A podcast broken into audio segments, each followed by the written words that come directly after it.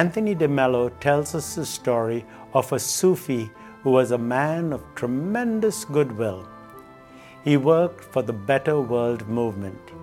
He prayed for strength, stamina, and knowledge to change the world in which he lived. As he reached middle age, he realized he had achieved little or nothing.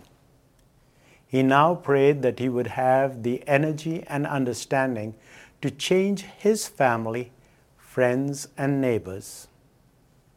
As he grew old, he realized there was no change in the violence, the bitterness, the anger, and the jealousy all around him. So he prayed to God that he would have the courage to change himself. This Sufi man of tremendous goodwill had the talent, he had the desire, but he would not have wasted his ability and talent if he had started with himself.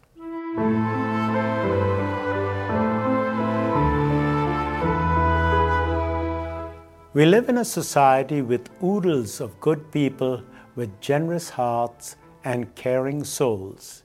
We have the intelligence, the knowledge, and the wisdom to deal with the issues that trouble us today guns and violence, depression and drugs, insecurity and intolerance, ignoring the weak and taking advantage of the elderly, to name a few.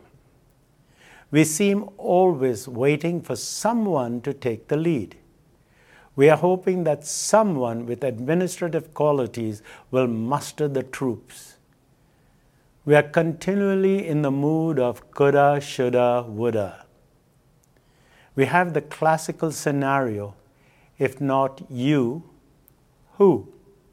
If not now, when? If not here, where? We ask those questions because we are often overwhelmed with the issues that face us. This causes us to sit down and divide the problem into its parts. These are more manageable. We find a solution to one part and it dovetails into the next. Soon we find that others are infected by excitement and enthusiasm they too want to be a part of the action. As we light this candle of preparation at the end of the week, we have a decision to make. Once we make it, then let us do it.